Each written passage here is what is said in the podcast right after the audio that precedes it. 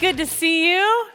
Uh, in person, of course, and always online. You know, we do try to make a point to go back each week and to see who you are online so that as we're up here, we can kind of picture you in our mind's eyes. We just don't ever want you to forget that we so appreciate your presence with us, even though you're not in this room. So, um, good job to everybody getting here uh, on time, right? Nobody likes to stay. but it is the Lord's Day, and so we have reason to rejoice, even if we're a little tired. Amen?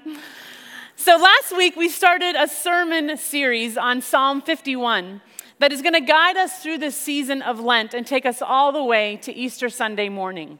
So, by the end of this sermon, I hope that we have three things, so at least three things. We can have more, but at least three things cemented on our hearts. First, repentance, a deep sorrow and brokenness over our sin, turning away from it and to God.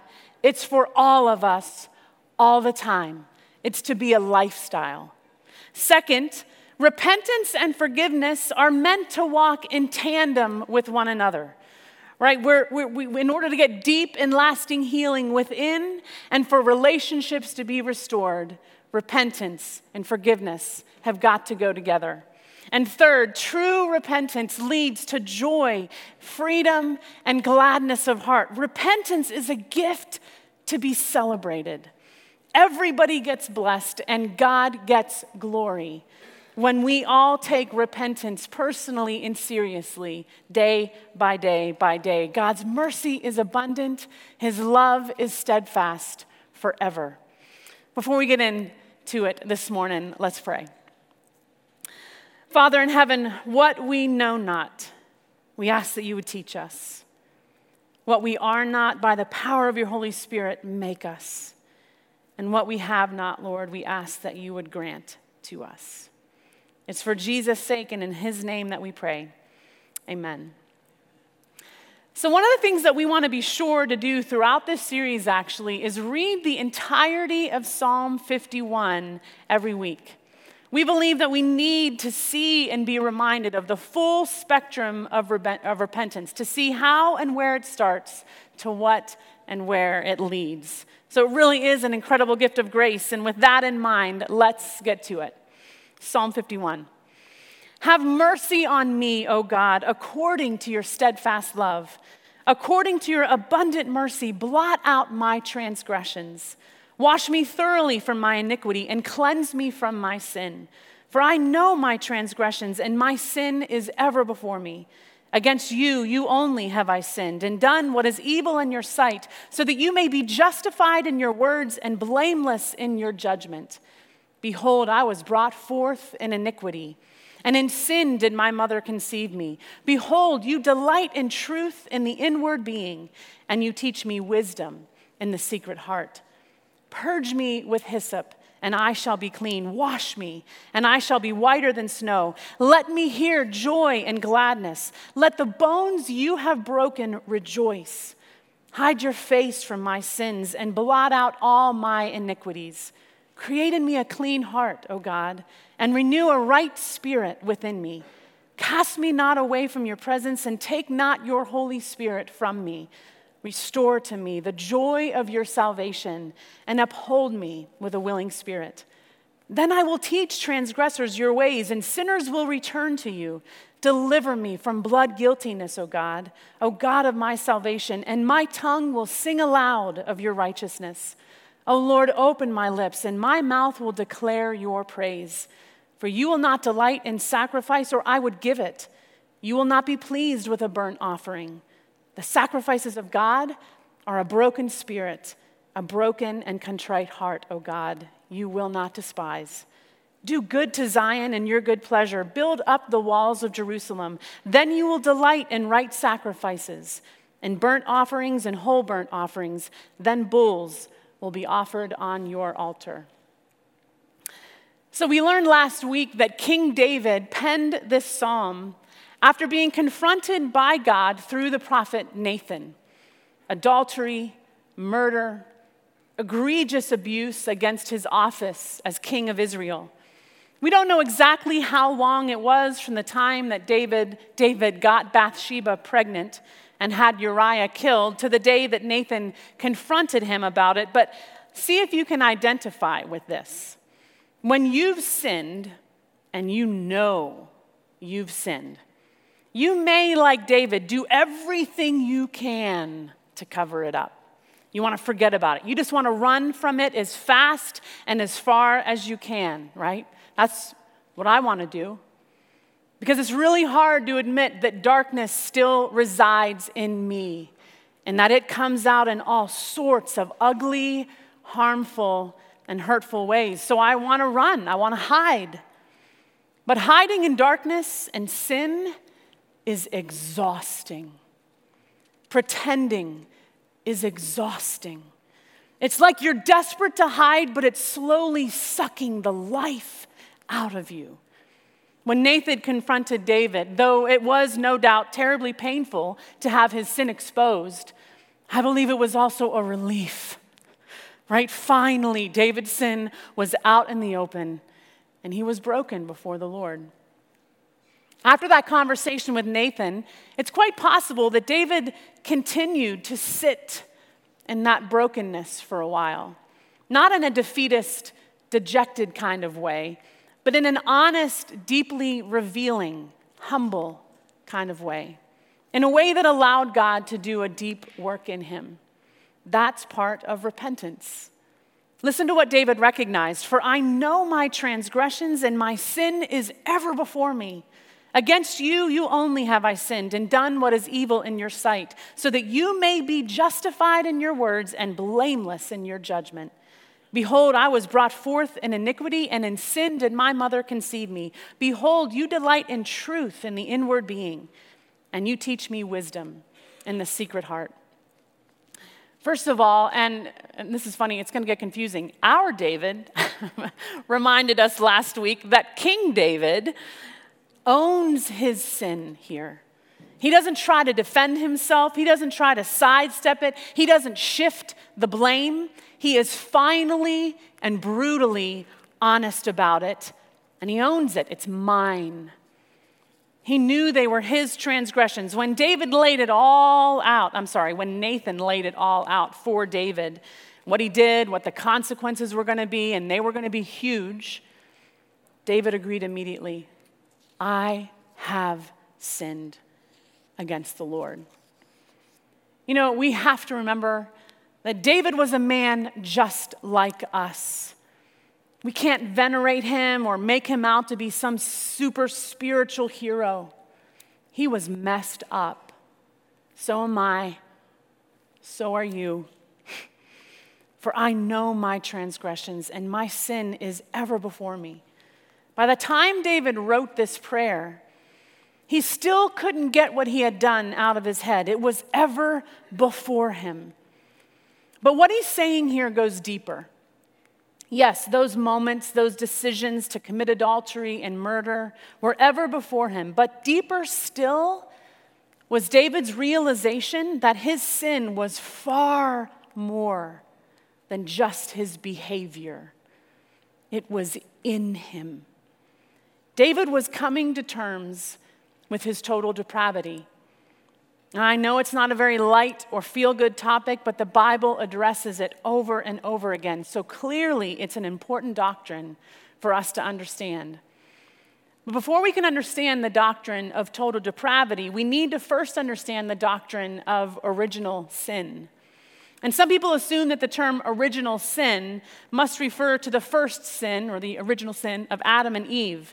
But that's not what original sin has referred to historically in the church. Rather, the doctrine of original sin defines the consequences that came to the entire human race because of Adam's, Adam and Eve's sin. First, we are born already guilty before God and deserving his wrath. Paul actually spells that out really well in Ephesians chapter 2, if you want to go home and read that this afternoon. And second, we are born with a sin nature. That is the doctrine of total depravity.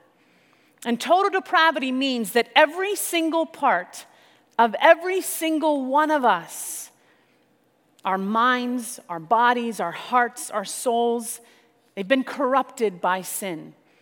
In other words, sin affects the entirety of who we are and what we do. We cannot escape it. It penetrates to the very core of our being so that everything is tainted by sin and all our righteous acts are as filthy rags before a holy God. The Bible teaches that we sin because we are sinners by nature. That's what David understood here. His sin was ever before him. It wasn't just about what he did. He knew he wasn't a sinner because he sinned, he sinned because he was a sinner. There's a difference in that. He didn't sin, he wasn't a sinner because he sinned. He sinned because he was a sinner. It was in him. It's a matter of our hearts long before it ever works itself out in our behavior. David goes on to pray, Against you, you only have I sinned and done what is evil in your sight. It's important to understand that David is not minimizing the wretched things he did against Bathsheba and Uriah and against the whole nation of Israel as their king when he wrote this. He had clearly done all of those things, but it was the violation of God's law that grieved David the most. If I go out and I steal from my neighbor, I have wronged my neighbor for sure, and that is grievous. But it's ultimately the authorities with whom I'm most seriously going to have to contend, right? I've wronged my neighbor, but I've ultimately broken the law, which was meant to protect my neighbor, and I'm going to have to pay. God hates sin because it harms us and the people around us. But more than that, He hates it because it is the antithesis of His very nature and utterly counter to His law, to the boundaries that He has established. Last week, our David helped us parcel out some significant nuances between transgression, iniquity, and sin, which King David references all throughout the first six verses of this psalm. Transgression carries with it the idea of rebellion or betrayal. It's a willful, self assertive defiance of God, stepping over those boundaries that he has established. Iniquity describes a twisting or a bending of the truth that produces guilt. It cannot be excused or condoned. And to sin means that we miss the mark of truth. Really, really close doesn't count. And sin carries with it punishment, and it requires sacrifice to atone for it. It's the word that's most frequently used in Scripture to describe what separates us from God. And that is the key here. Transgression, iniquity, sin, they're all bound up together, and they are first and foremost offenses against God. They are a violation of his nature, a breaking of his law, and they get in the way that we are in, in the way of the relationship that we're meant to have with him. If we never go any further than the horizontal dimension of sin's fallout, how it affects you and me and our relationships and life here, then we don't even begin to get it. It is first and foremost a sin against God every single time. Against you, you only have I sinned and done what is evil in your sight part of repentance, no matter how hard it might be, no matter how painful or embarrassing, even though we may be terribly ashamed, we've got to be brutally honest. And we must despise it as much as God does. That it's egregious, no matter what it is, it's offensive, it is destructive, it is evil. Evil is a shocking word.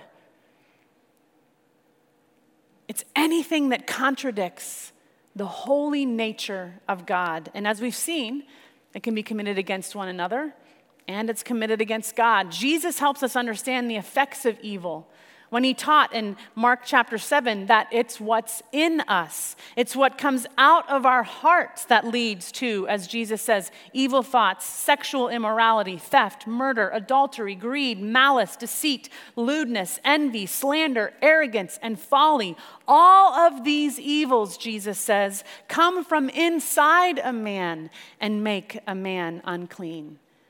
David ticked off quite a few of those boxes, didn't he? But did you ever notice that we tend to use the word evil to describe other people's sin, but not our own? What David did, that was evil. What Adolf Hitler, Joseph, Joseph Stalin did, that was evil. Sex trafficking is evil. Eagle. Sex trafficking is evil. Abuse is evil. Betrayal is evil. My pride, well, that, that's, that's just a weakness of mine in a couple areas of life. My explosive anger, I mean, I mean, I struggle with it every once in a while. My greed, that's just misplaced desire. My gossip is simply genuine concern. No. We need to call our sin what it is it is evil. My pride and my selfishness is evil. My ingratitude for all that God has done for me is evil. My envy, my gluttony, it's evil. My critical, self righteous attitude is evil. My sin is evil, and so is yours. I know that that is a bitter pill to swallow, but swallow it we must. Thomas Watson, who was a Puritan author, once wrote that until sin is bitter, Christ will not be sweet. David tastes the bitterness, the vileness of his sin, and we must as well if we are ever going to taste the sweetness of God's forgiveness and grace in Christ. Against you, you only have I sinned and done what is evil in your sight, so that you may be justified in your words and blameless in your judgment. A few weeks ago, our David shared this quote, and I believe it fits here. He said, This is God's universe, and God does things his way. You may have a better way, but you don't have a universe. God is the creator and sustainer of the universe we have been allowed to live in. God holds ultimate and supreme authority over all things, all people forever. God defines what is true, holy, righteous, and just. In the arrogance and the foolishness of his sin, David was in essence ousting God from his throne in his universe and placing himself there instead. In his repentance, he admits that God would be perfectly just and right in punishing him for doing so. That's what David deserved. What he had done was wrong, it was evil. David sinned against the one and only, only holy and righteous God, and judgment would be a just response. And that's why he started his prayer the way that he did Have mercy on me. If you, you were here last week, you'll recall that David talked about how King David's appeal was to mercy the person and not just mercy the act. The next couple of verses make it even clearer that King David sought the one who is mercy because he recognized he was one who, as a person, needed mercy through and through. Behold, I was brought forth in iniquity and in sin did my mother conceive me. Did you see it there again? We can't escape it. Original sin, total depravity. We are born in it. David affirmed that he was brought forth in iniquity. In, his, in sin, his mother conceived him. He wasn't saying that it was wrong or sinful for his mother to have kids. He wasn't saying that he had somehow done something evil before he was even born. He was acknowledging the human condition. It was how his parents were born. It was how he was born. It was how his kids were born. It is how you and I were born. We're born with fallen human natures, separated from God and unable to do anything about it on our own. Total depravity. But there's one more aspect of total depravity that is often misunderstood. So, so listen carefully. Total depravity does not mean that every human being is as wicked or as sinful as he could possibly be. That's not what total depravity means. Nor does it mean that we are without a conscience or any sense of right and wrong. Being totally depraved doesn't mean that we don't or can't do good things from a human perspective, measured against a human standard. It doesn't even mean that we can't do things that seem to conform outwardly to the law of God. What the Bible teaches and what total depravity recognizes is that even the good things that we do are tainted by sin because they're not done for the glory of God and out of faith in Him. We look at our outward behavior, and if it looks good, then we call it good. But we learned in the Sermon on the Mount, remember the whole way through, God doesn't just look at our outward behavior, He looks at the motives of our hearts. And since we're born already in rebellion against God, even those deeds that we do that are good are like filthy rags before Him. They do not and they cannot bring him glory because they are ultimately motivated by our own self interest rather than a desire to please God. I know that doesn't feel good to hear, but we love you enough to tell you the truth. And that is the truth that God's word teaches. That is the truth that David acknowledges in Psalm 51. Behold, you delight in truth in the inward being and you teach me wisdom in the secret heart. Here again, we're, reminded that, that God isn't just looking for outward conformity to his law, he demands inward purity as well. David knows how terribly he has missed the mark, his utter failure to obey God's righteous law because sin is in him. The gulf between verse 5 and verse 6 is huge and we are powerless to do anything about it in our own strength. So David cries out to the Lord Teach me wisdom in the secret heart. Do in me what I cannot. Change who I am from the inside out. This is the cry of genuine repentance. So, all throughout this Lenten season, we want to be considering and asking God to roll away the stones in our lives. The stones that are getting in the way of the abundant life that is available to us in and through Christ. Hiding doesn't work, pretending doesn't work, hoping it will all go away doesn't work. When we hold on to our sin or those stones, we're trapped. And God has given us the gift of repentance to set us free. Today, we want to spend some time asking, seeking, and knocking for the Holy Spirit to speak to our hearts. He longs to reveal our sins to us, not simply to expose us, but to lead us to repentance, to forgiveness, healing, and restoration. So let's spend a few minutes in quietness before the Lord considering the stones that He longs to roll away.